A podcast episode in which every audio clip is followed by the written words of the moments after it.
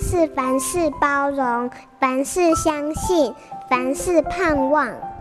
幸福家庭练习曲。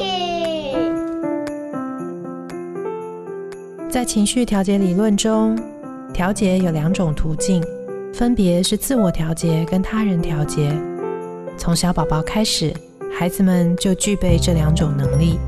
他们哇哇大哭，寻求照顾者的注意，让情绪调节到平静，这是他人调节；而他们从吸手指到吸奶嘴，让自己回归平静，这就是自我调节。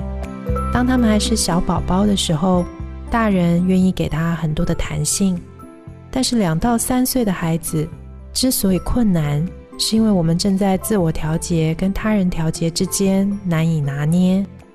我们总觉得他们该更懂事了，要接受拒绝，学会等待，所以大人在他人调节上开始减少，对孩子的自我调节期待提高。而我认为，妈妈们所需要的是平静，因为平静，内心才有更大的空间去感觉跟选择。在孩子崩溃的时候，是该帮助他自我调节，还是我们要伸出援手？平静也会让你有更多的耐心，等待他开始自我调节。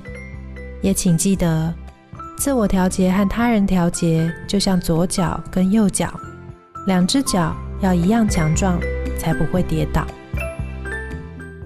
本节目由好家庭联播网、台北 Bravo FM 九一点三、台中古典音乐台 FM 九七点七制作播出。幸福家庭值得努力，让爱永不止息。大义建设关心您。